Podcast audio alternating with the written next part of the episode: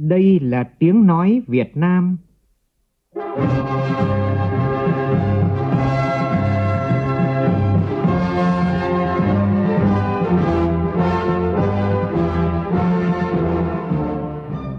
là tiếng nói Việt Nam, phát thanh từ Hà Nội, thủ đô nước Cộng hòa xã hội chủ nghĩa Việt Nam.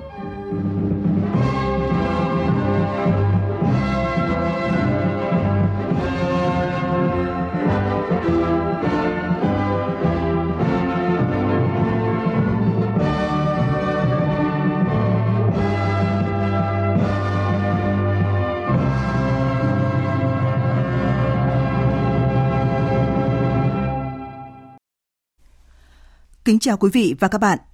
Mời quý vị và các bạn nghe chương trình Thời sự sáng của Đài Tiếng Nói Việt Nam. Hôm nay thứ Sáu, ngày 6 tháng 1 năm 2023, tức ngày 15 tháng Chạp, năm nhâm dần. Chương trình có những nội dung chính sau.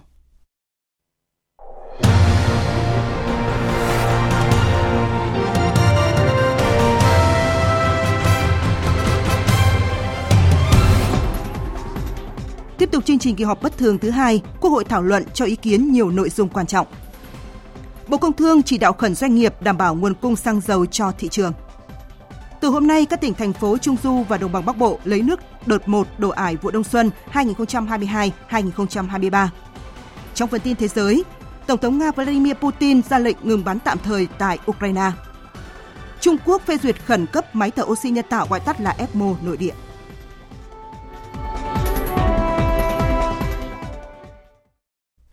Bây giờ là nội dung chi tiết. Thưa quý vị và các bạn, tiếp tục chương trình kỳ họp bất thường thứ hai Quốc hội khóa 15. Hôm nay các đại biểu thảo luận và cho ý kiến nhiều nội dung quan trọng. Phóng viên Nguyên Nhung thông tin.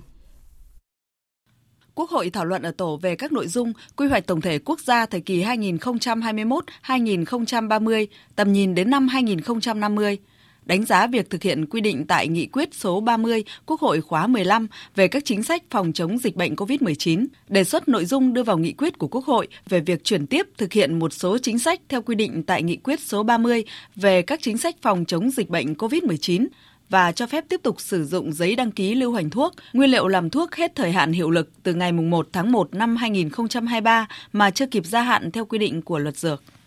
Cũng trong ngày hôm nay, Quốc hội thảo luận ở hội trường về một số nội dung còn ý kiến khác nhau của dự án luật khám chữa bệnh sửa đổi. Trước đó, kỳ họp bất thường thứ hai Quốc hội khóa 15 đã họp phiên khai mạc. Trong ngày làm việc đầu tiên, Quốc hội đã làm công tác nhân sự.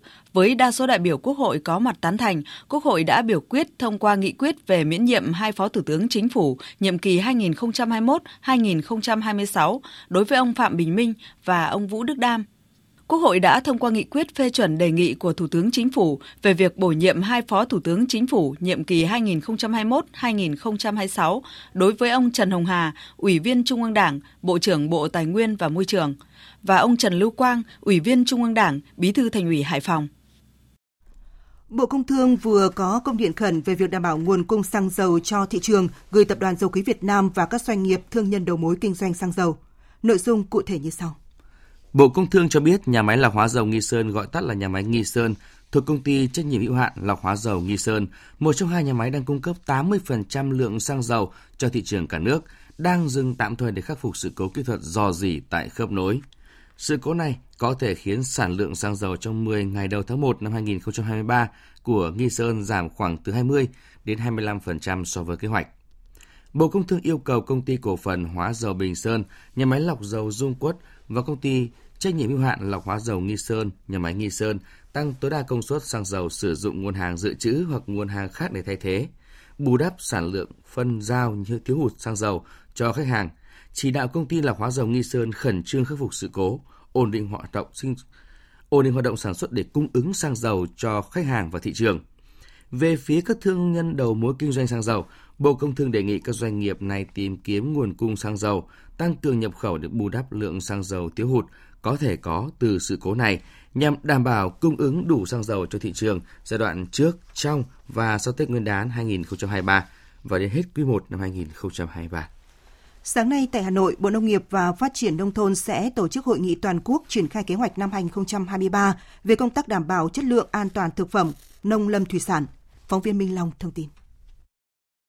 Bảo đảm chất lượng an toàn thực phẩm nông lâm thủy sản năm 2022 Toàn ngành nông nghiệp và phát triển nông thôn thiết lập và duy trì được 2.510 chuỗi giá trị cung ứng nông sản thực phẩm chất lượng, gần 245.000 ha cây trồng, khoảng 90.000 ha diện tích nuôi trồng thủy sản được cấp chứng nhận an toàn, 8.689 sản phẩm đạt chuẩn ô cốp 3 sao trở lên, góp phần quan trọng nâng cao giá trị và khả năng cạnh tranh của nông lâm thủy sản Việt Nam tại thị trường trong nước và quốc tế.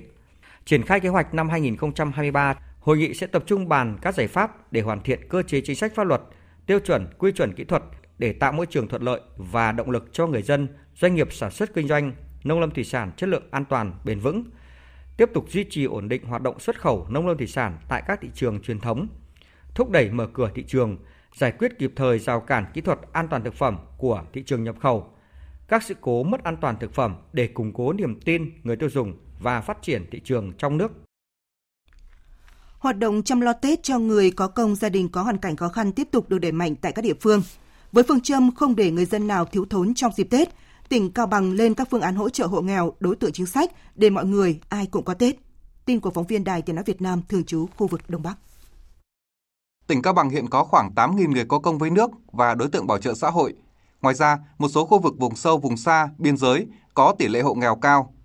Vừa qua, Thủ tướng Chính phủ đã quyết định hỗ trợ Cao Bằng hơn 642 tấn gạo và dự kiến từ tuần sau, số gạo này sẽ được chuyển đến tận tay các đối tượng thụ hưởng với phương châm đúng đối tượng, đủ số lượng. Bà Hoàng Thị Mỹ Hảo, Giám đốc Sở Lao động Thương binh và Xã hội tỉnh Cao Bằng cho biết, cùng với sự hỗ trợ của Trung ương, các ngành, địa phương cũng có nhiều biện pháp hỗ trợ vật chất và tinh thần cho người nghèo, đối tượng chính sách để không người dân nào không có Tết. À, theo đó là thực hiện chi trả trợ cấp tháng 1 và tháng 2 cho các đối tượng. Ờ, hiện nay thì ngành đang thẩm định danh sách để chi quà tặng của Chủ tịch nước trên 8.000 đối tượng với số kinh phí là trên 2,4 tỷ đồng. Quà tặng từ ngân sách tỉnh là trên 4 tỷ đồng thăm và tặng quà các trung tâm điều dưỡng, thương binh, rồi là đơn vị lực lượng vũ trang và trên 1.600 đối tượng người có công, đối tượng bảo trợ xã hội và người lao động với à, trị giá quà là gần 1,4 tỷ đồng. Tại thành phố Hồ Chí Minh, nhằm giúp người dân, đặc biệt những người có hoàn cảnh khó khăn, có điều kiện chăm lo Tết, các doanh nghiệp trên địa bàn thành phố đã dành 20 tỷ đồng để bình ổn thị trường. Phóng viên Tỷ Huỳnh thông tin. Theo Sở Công Thương thành phố Hồ Chí Minh, nguồn vốn của các doanh nghiệp chuẩn bị hàng hóa cung ứng cho thị trường Tết năm nay là 20.000 tỷ đồng, trong đó hàng bình ổn thị trường chiếm khoảng 8.000 tỷ đồng. Bên cạnh đó, nhiều doanh nghiệp hệ thống bán lẻ như Satra, Sài Gòn Co-op, Bixi, MM Mega Market cũng đang tập trung triển khai nhiều chương trình khuyến mãi ưu đãi Tết. Đặc biệt, nhiều đơn vị sẽ đồng loạt giảm giá sau các mặt hàng thiết yếu trong hai ngày cận Tết, mang tính cạnh tranh nên giá cả hàng hóa sẽ ổn định hơn mọi năm và có ý nghĩa đối với người lao động có thu nhập thấp. Ông Nguyễn Nguyên Phương, Phó Giám đốc Sở Công Thương Thành phố Hồ Chí Minh nói: Chúng tôi đánh giá rằng là với cái nguồn hàng, với cái kế hoạch được chuẩn bị kỹ lưỡng như vậy thì tình hình cung ứng hàng hóa Tết năm nay sẽ hết sức là ổn định, đảm bảo được cái nguồn cung và giá cả. Bên cạnh đó, cái việc giảm giá ở hai cái ngày cận Tết này nó rất là quan trọng. Thông thường là cái thời điểm đó là thời điểm mà sức mua nó tăng cao nhất đối với những cái người lao động mà có thu nhập trung bình, thu nhập thấp đi mua sắm hàng hóa Tết trong những thời điểm đó giá cả có thể tăng cao thì sẽ ảnh hưởng tới lực lượng lao động như vậy.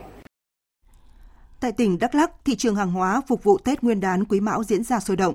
Các cơ quan chức năng đang tăng cường kiểm tra nhằm đảm bảo ổn định thị trường và an toàn thực phẩm. Phóng viên Nam Trang thường trú khu vực Tây Nguyên thông tin. Để đảm bảo chất lượng và giá cả hàng hóa, hơn một tháng nay, lực lượng quản lý thị trường trực thuộc Cục Quản lý Thị trường tỉnh Đắk Lắk đã tăng cường các hoạt động kiểm tra, kiểm soát, đồng thời đẩy mạnh tuyên truyền phổ biến pháp luật và ký cam kết đối với các tổ chức cá nhân không vận chuyển, tàng trữ, kinh doanh hàng giả, hàng không rõ nguồn gốc xuất xứ. Ông Mai Mạnh Toàn, Cục trưởng Cục Quản lý Thị trường tỉnh Đắk Lắk cho biết.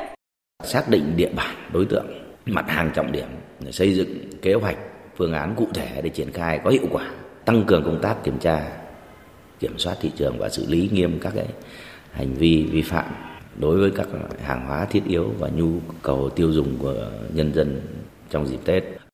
Tỉnh Đắk Lắk cũng thành lập ba đoàn thanh kiểm tra liên ngành về an toàn thực phẩm, tiến hành kiểm tra tại các cơ sở sản xuất, chế biến, kinh doanh, nhập khẩu thực phẩm, kinh doanh dịch vụ ăn uống, kinh doanh thức ăn đường phố tại 7 huyện thị và thành phố Buôn Ma Thuột. Thưa quý vị và các bạn, Tết Nguyên đán là thời điểm tiêu thụ thực phẩm lớn trong năm. Các mặt hàng như bánh mứt kẹo, rượu bia, nước giải khát dự kiến có mức tiêu thụ gấp đôi so với ngày thường. Đây cũng là thời điểm hàng trôi nổi không rõ nguồn gốc gia tăng khó kiểm soát. Làm thế nào để chọn lựa được thực phẩm chất lượng an toàn là điều mà hầu hết người tiêu dùng quan tâm. Phóng viên Huyền Trang đề cập vấn đề này. Để vơi bớt nỗi lo về sự mất an toàn nếu mua phải hàng hóa trôi nổi không rõ nguồn gốc xuất xứ, chị Đặng Minh Châu đã quyết định vào siêu thị để mua đồ sắm Tết. Cái nguồn gốc xuất xứ thì đương nhiên là mình phải chọn kỹ rồi.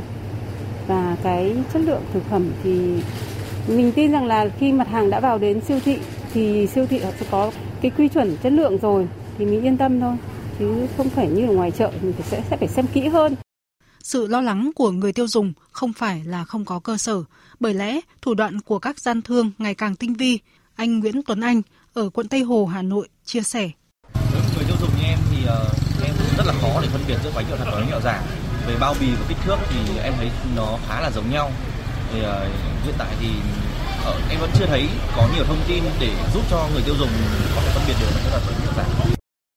Những ngày cuối năm và giáp Tết Nguyên đán Quý Mão, hàng hóa trên thị trường dồi dào về nguồn cung, đa dạng phong phú về mẫu mã, chủng loại. Các cửa hàng, hệ thống phân phối siêu thị trên cả nước đã chủ động dự trữ hàng hóa, chuẩn bị phục vụ cho nhu cầu mua sắm của nhân dân. Hệ thống siêu thị Winmart đã lập một ban chuyên về kiểm định chất lượng và đưa vào hệ thống chủ yếu là hàng Việt Nam để thuận tiện cho việc truy xuất nguồn gốc hàng hóa. Tổng cục Quản lý thị trường đã tăng cường thanh tra, kiểm tra và xử lý vi phạm về an toàn thực phẩm, đồng thời đẩy mạnh công tác tuyên truyền, phổ biến các văn bản pháp luật về an toàn thực phẩm đến các cơ sở sản xuất kinh doanh. Ông Trần Việt Hùng, Phó Cục trưởng Cục Quản lý thị trường Hà Nội cho biết. À, từ nay đến Tết Nguyên đán Quý Mão 2023 thì chúng tôi tăng cường à, kiểm tra, kiểm soát với các cái cơ sở sản xuất kinh doanh các mặt hàng dịch vụ do ngành công thương quản lý như thể là rượu, bia, nước giải khát, bánh mứt kẹo, À, thực phẩm chế biến từ tinh bột, hàng công nghiệp ờ, công nghệ phẩm để phối hợp các cái ngành chức năng để tăng cường cái kiểm soát về các cái cơ sở à, sản xuất kinh doanh các mặt hàng thực phẩm về cơ sở giết mổ gia súc gia cầm Thực phẩm kém chất lượng hoặc không rõ nguồn gốc xuất xứ, có chất lượng kém hoặc hư hỏng dẫn tới gây bệnh cho người dùng. Phó giáo sư tiến sĩ Nguyễn Duy Thịnh, nguyên giảng viên Viện Công nghệ Sinh học và Công nghệ Thực phẩm, Đại học Bách khoa Hà Nội khuyến cáo Ngày Tết thông thường là tập trung một cái lượng thực phẩm tương đối lớn và đặc biệt là cái thực phẩm mà dầu protein này cũng tương đối lớn. Thực phẩm đã bảo quản thì rất là khó nhưng mà rất là dễ. Cứ nấu chín và bảo quản trong cái tủ lạnh. Thế còn là nếu mà chưa chín thì tươi mình muốn thì bảo quản trong ngăn đá. Thế là nó đông cứng lại thì khi nào mà dùng nấu lâu thì mình bỏ làm nóng lên đấy chứ đừng có bỏ nó tất rồi xong rồi là cho vào. Thế còn là bánh trưng ấy để trong ngăn tủ lạnh ở dưới đáy thì nó đỡ bị thiêu, đỡ bị hỏng. Nhưng nếu trong trường hợp muốn để lâu dài, thậm chí rằm tháng riêng người ta có thể ăn được thì bánh trưng nên cho vào ngăn đá luôn. Thưa quý vị và các bạn, một thông tin đáng chú ý đó là Tổng cục Thủy lợi Bộ Nông nghiệp và Phát triển Nông thôn thông báo, từ hôm nay các tỉnh, thành phố Trung Du và Đồng bằng Bắc Bộ sẽ lấy nước đợt 1 đổ ải vụ đông xuân 2022-2023. Phóng viên Minh Long thông tin. Thời gian lấy nước đợt 1 sẽ bắt đầu từ 0 giờ ngày 6 tháng 1 đến 24 giờ ngày 9 tháng 1. Thời gian lấy nước trong vòng 4 ngày. Trong thời gian các hồ chứa thủy điện xả nước qua phát điện phục vụ đổ ải đợt 1, mực nước tại trạm thủy văn Hà Nội sẽ được duy trì trung bình khoảng 1m70. Để tận dụng tối đa nguồn nước bổ sung từ các hồ chứa thủy điện, Tổng cục Thủy lợi yêu cầu Giám đốc Sở Nông nghiệp và Phát triển Nông thôn các tỉnh, thành phố, khu vực Trung Du và Đồng bằng Bắc Bộ, các đơn vị quản lý hệ thống thủy lợi liên tỉnh hoàn thành việc khơi thông dòng chảy, giải tỏa các ách tắc, phương tiện thi công nạo vét trên hệ thống dẫn nước, đặc biệt ở các cửa lấy nước, hệ thống kênh trục chính, bảo đảm phương tiện đủ điều kiện để sẵn sàng vận hành. Ông Nguyễn Hồng Khanh, Cục trưởng Cục Quản lý Công trình Thủy lợi, Tổng cục Thủy lợi lưu ý, các đơn vị quản lý hệ thống thủy lợi theo dõi chặt chẽ các thông tin liên quan đến nguồn nước. Ngay khi nguồn nước cho phép, tổ chức vận hành tối đa công trình thủy lợi lấy nước để thao rửa hệ thống công trình thủy lợi, trữ nước và hệ thống kênh trục, ao đầm, các vùng trũng và đưa nước lên ruộng để phục vụ làm đất và gieo cấy.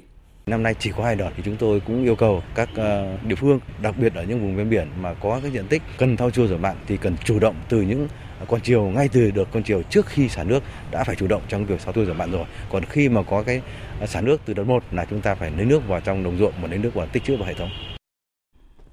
Nông dân trồng vụ hành tím sớm ở thị xã Vĩnh Châu, tỉnh Sóc Trăng đang bước vào vụ thu hoạch. Giá hành đầu vụ đang ở mức cao, tuy nhiên năng suất hành tím năm nay không cao do thời tiết bất lợi. Phóng viên Thạch Hồng thường trú đồng bằng sông Cửu Long thông tin. Thị xã Vĩnh Châu là thủ phủ trồng hành tím của tỉnh Sóc Trăng với khoảng 5.000 hecta được bà con trồng mỗi năm. Theo đó, bà con chia thành hai vụ trồng. gồm hành tím sớm và hành tím thương phẩm. Hiện nay, bà con đang bước vào thu hoạch hành tím sớm. Theo ngành chức năng địa phương và bà con nông dân, hiện hành tím đang được thu mua với giá từ trên 35.000 đồng mỗi ký. Đây là mức giá phấn khởi, giúp bà con có lợi nhuận. Tuy nhiên, về năng suất thì thấp hơn mỗi năm, chỉ đạt bình quân hơn 1,2 tấn một công.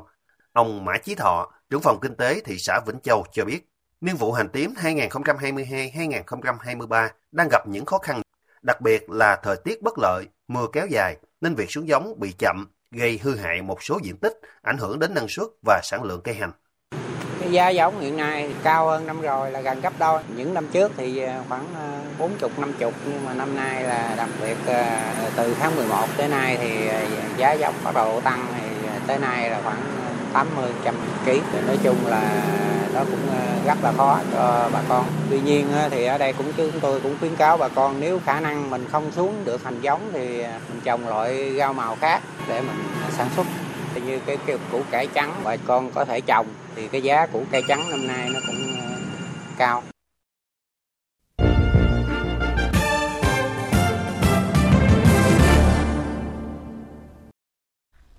Chương trình Thời sự sáng của Đài Tiếng Nói Việt Nam tiếp tục với phần tin quốc tế.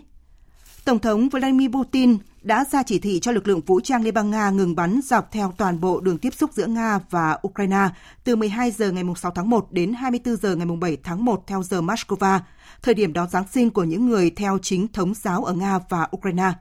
Tin của phóng viên Đài Tiếng Nói Việt Nam thường trú tại Liên bang Nga. Sắc lệnh của Tổng thống Nga Vladimir Putin nêu rõ, Nga kêu gọi Ukraine tuyên bố ngừng bắn và cho những người dân theo chính thống giáo sống trong các khu vực chiến sự có cơ hội tham dự các buổi lễ vào đêm Giáng sinh cũng như vào ngày Chúa Giáng sinh. Trước đó, lãnh đạo giáo hội chính thống giáo Nga Trước đó, lãnh đạo giáo hội chính thống giáo Nga đã ra lời kêu gọi tất cả các bên liên quan đến cuộc xung đột Nga-Ukraine thiết lập một thỏa thuận ngừng bắn Giáng sinh từ 12 giờ ngày 6 tháng 1 đến 24 giờ ngày 7 tháng 1 nhằm tạo điều kiện thuận lợi để đón Giáng sinh của những người theo chính thống giáo. Tổng thư ký Liên Hợp Quốc Anthony Guterres đã hoan nghênh lệnh ngừng bắn ở Ukraine nhân dịp Giáng sinh. Trong khi đó, chính quyền Ukraine đã tuyên bố từ chối lời kêu gọi ngừng bắn của Tổng thống Putin. Tổng thống Mỹ Joe Biden vừa công bố chính sách di cư của Mỹ đối với ba quốc gia châu Mỹ là Cuba, Nicaragua và Haiti. Tin của Phạm Huân, phóng viên Đài Tiếng Nói Việt Nam, thường trú tại Mỹ. Tổng thống Biden cho biết Mỹ sẽ áp dụng các hạn chế từ thời đại dịch COVID-19 để trục xuất người dân từ Cuba, Nicaragua và Haiti nhập cư vào Mỹ trái phép qua đường biên giới với Mexico. Tuy nhiên, Mỹ sẽ cho phép 30.000 người dân từ ba quốc gia này và cả Venezuela tới Mỹ bằng đường hàng không mỗi tháng. Tổng thống Biden đồng thời cũng một lần nữa kêu gọi Quốc hội Mỹ thông qua các biện pháp cải cách di cư toàn diện. Nhà Trắng trước đó đã yêu cầu Quốc hội thông qua ngân sách 3,5 tỷ đô la nhằm xử lý tình hình người di cư ở biên giới phía Nam. Tổng thống Biden ngày 8 tháng 1 sẽ thăm El Paso ở bang Texas nhằm đánh giá các hoạt động kiểm soát biên giới. Đây là chuyến đi đầu tiên của Tổng thống Biden tới khu vực biên giới với Mexico kể từ khi nhậm chức. Tổng thống Biden ngày 10 tháng 1 sẽ tham dự hội nghị thượng đỉnh Bắc Mỹ ở Mexico và vấn đề người di cư dự kiến sẽ là một trong những nội dung thảo luận chính. Các đảng chính trị tại Pakistan như là Đảng Liên đoàn Hồi giáo Nawaz và Đảng Nhân dân Pakistan vừa nhận được những lời đe dọa tấn công của nhóm Hồi giáo vũ trang Tehrik-e-Taliban. Những diễn biến này đặt trong bối cảnh các vụ đụng độ liên tiếp giữa nhóm Hồi giáo bị cấm này với các lực lượng an ninh Pakistan. Phóng viên thường trú Đài Tiếng Nói Việt Nam tại Ấn Độ theo dõi khu vực Nam Á đưa tin. Lực lượng bị chính quyền Pakistan coi là khủng bố này đã ra lời cảnh báo với lãnh đạo cấp cao của các đảng cầm quyền – thúc giục họ không xoa dịu Mỹ bằng cách thông báo một cuộc chiến chống lại TTP. Trong thông báo của mình, TTP cho rằng chính phủ hiện tại không may đã bị người Mỹ mê hoặc. Đồng thời, TTP đổ lỗi cho Thủ tướng Shehbaz Sharif và Ngoại trưởng Bilawal Bhutto Zardari vì quyết định của chính phủ Pakistan phát động cuộc chiến nhằm vào TTP. Trong thư, TTP cảnh báo các nhóm chính trị và tôn giáo kiềm chế các hành động nhằm vào mình – Nhóm vũ trang được đặt ngoài vòng pháp luật này được cho là mong muốn sự hài hòa với các nhóm tôn giáo khác. Động thái của TTP xuất hiện chỉ một ngày sau khi Bộ trưởng Nội vụ Pakistan Rana Sanaullah cho biết chính phủ sẽ không tổ chức các cuộc đàm phán với bất kỳ tổ chức khủng bố nào, trong đó có cả TTP. Sau đó, ông này lại để ngỏ khả năng đối thoại nếu TTP quyết định tuân thủ phạm vi của hiến pháp. Lực lượng Taliban cầm quyền tại Afghanistan vừa ký một thỏa thuận khai thác dầu mỏ tại lưu vực Amu Darari ở miền Bắc với công ty xăng dầu và khí đốt Trung Á Tân Cương của Trung Quốc. Quyền Bộ trưởng Bộ Mỏ và Dầu khí Afghanistan cho biết, trong 3 năm đầu tiên dự án sẽ tập trung vào việc tìm kiếm nguồn dầu mỏ. Sẽ có khoảng hơn 450 triệu đô la Mỹ được đầu tư vào dự án trong giai đoạn này. Theo hãng tin Tolo News, phạm vi của dự án sẽ trải dài tại ba tỉnh của Afghanistan là Sak-e-pul, Jozan và Faryab. Dự tính ít nhất là từ 1.000 đến 20.000 tấn dầu sẽ được khai thác. Taliban trông đợi dự án này sẽ tạo ra 3.000 việc làm cho người dân địa phương. Cục Quản lý Sản phẩm Y tế Quốc gia Trung Quốc đã cấp phép khẩn cấp cho máy thở oxy nhân tạo ECMO đầu tiên được sản xuất trong nước. Theo Cục Quản lý Sản phẩm Y tế Quốc gia Trung Quốc, máy thở ECMO và bộ phụ kiện đi kèm có thể hỗ trợ bệnh nhân trưởng thành bị siêu hấp hoặc tim phổi cấp tính và các phương pháp điều trị khác không thể kiểm soát, cũng như hỗ trợ những người đang đối mặt với nguy cơ suy giảm sức khỏe hoặc thậm chí tử vong. Cục Quản lý Sản phẩm Y tế Quốc gia Trung Quốc hy vọng ECMO nội địa sẽ đáp ứng nhu cầu điều trị cấp bách cho các bệnh nhân nhiễm COVID-19 và đồng thời đóng vai trò quan trọng trong việc kiểm soát dịch bệnh tại Trung Quốc. Bộ Y tế Bulgaria cho biết hơn 2 triệu liều vaccine COVID-19 ở Bulgaria sẽ bị loại bỏ. Số vaccine này đã hết hạn vào năm ngoái. Theo báo cáo, số lượng vaccine bị tiêu hủy có thể còn nhiều hơn dự báo bởi các đợt thanh tra y tế vẫn báo cáo cụ thể số lượng chưa sử dụng. Hải Đăng, phóng viên Đài Tiếng Nói Việt Nam, theo dõi khu vực Đông Âu thông tin. Thời gian qua, công tác tiêm chủng ở Bulgaria không được chú trọng, nên số lượng tồn dư vaccine vẫn còn nhiều, ước khoảng 2 triệu 800 nghìn liều vaccine hết hạn sử dụng. Trong khi đó, chỉ có hơn 200 liều vaccine được tiêm trong 24 giờ qua. Tiến sĩ Krasimira Ivanova cho biết, tỷ lệ tiêm các liều tăng cường ở Bulgaria là rất thấp, trừ các trường hợp đi du lịch nước ngoài hoặc làm việc ở các công ty có yêu cầu bắt buộc về tiêm chủng. Hầu hết các bệnh viện công ở các đô thị lớn đã đóng cửa các trung tâm tiêm chủng COVID-19 do ít nhận được sự quan tâm của người dân. Lãnh đạo Bộ Y tế nước này cũng cho biết hiện tại không có quy trình nghiêm ngặt về tiêm chủng và chính quyền không thể kêu gọi người dân đi tiêm chủng. Tiếp theo chương trình là một số thông tin thể thao đáng chú ý.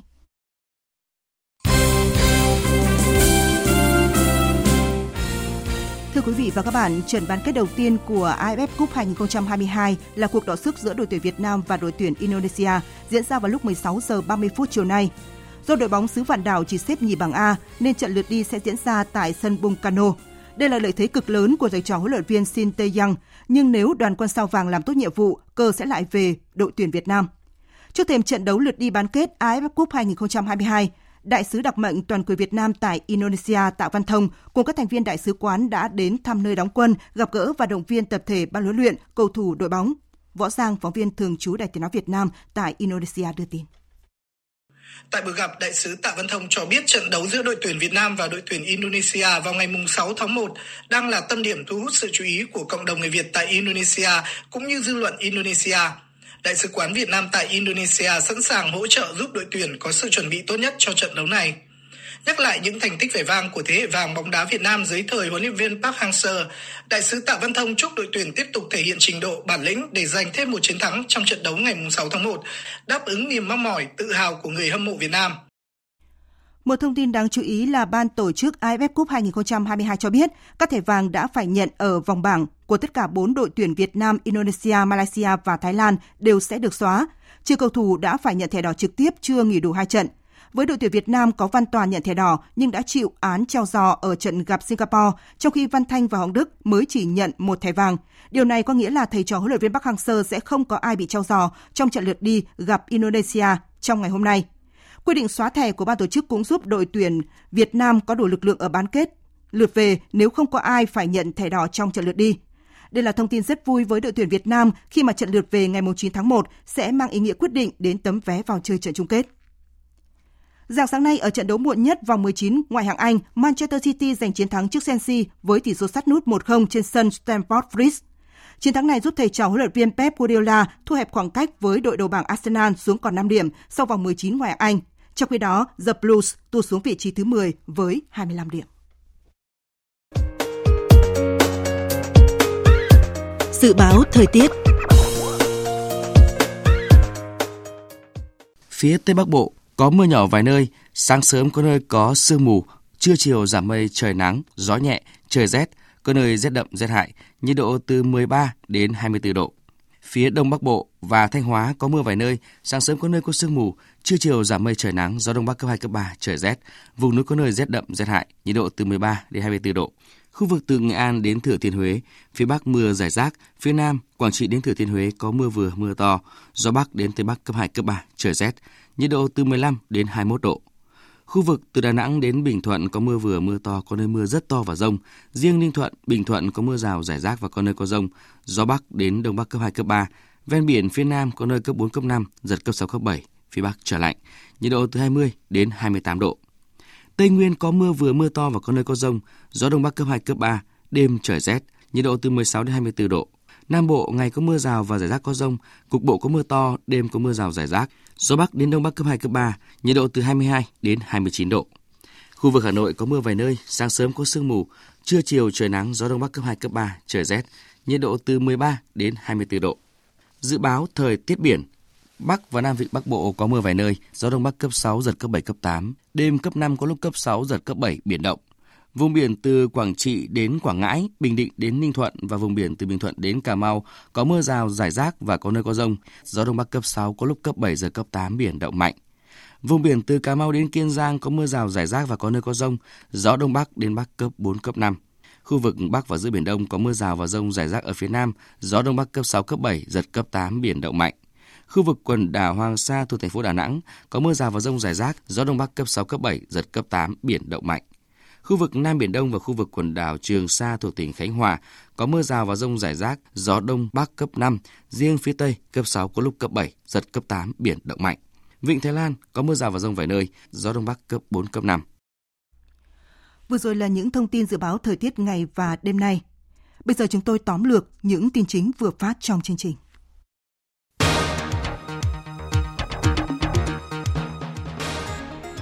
Tiếp tục làm việc chương trình kỳ họp bất thường thứ hai, hôm nay Quốc hội sẽ thảo luận nhiều nội dung quan trọng.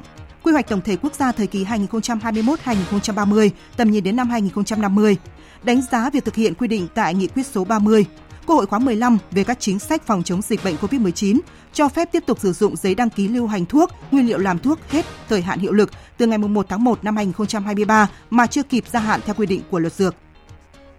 Từ hôm nay, các tỉnh thành phố Trung Du và Đồng bằng Bắc Bộ sẽ lấy nước đợt 1 đổ ải vụ đông xuân 2022-2023. Thời gian lấy nước đợt 1 bắt đầu từ 0 giờ hôm nay đến 24 giờ ngày 9 tháng 1, thời gian lấy nước trong vòng 4 ngày. Tổng thống Nga Vladimir Putin ra lệnh ngừng bắn tạm thời tại Ukraine nhân dịp lễ Giáng sinh của chính thống giáo. Thông báo cho biết thêm, lệnh ngừng bắn của Nga sẽ kéo dài từ 12 giờ ngày 6 tháng 1 tới 24 giờ ngày 7 tháng 1 theo giờ địa phương. Trung Quốc phê duyệt khẩn cấp máy thở oxy nhân tạo gọi tắt là ECMO nội địa nhằm đáp ứng nhu cầu điều trị cấp bách cho các bệnh nhân nhiễm COVID-19, đồng thời đóng vai trò quan trọng trong việc kiểm soát dịch bệnh tại quốc gia này.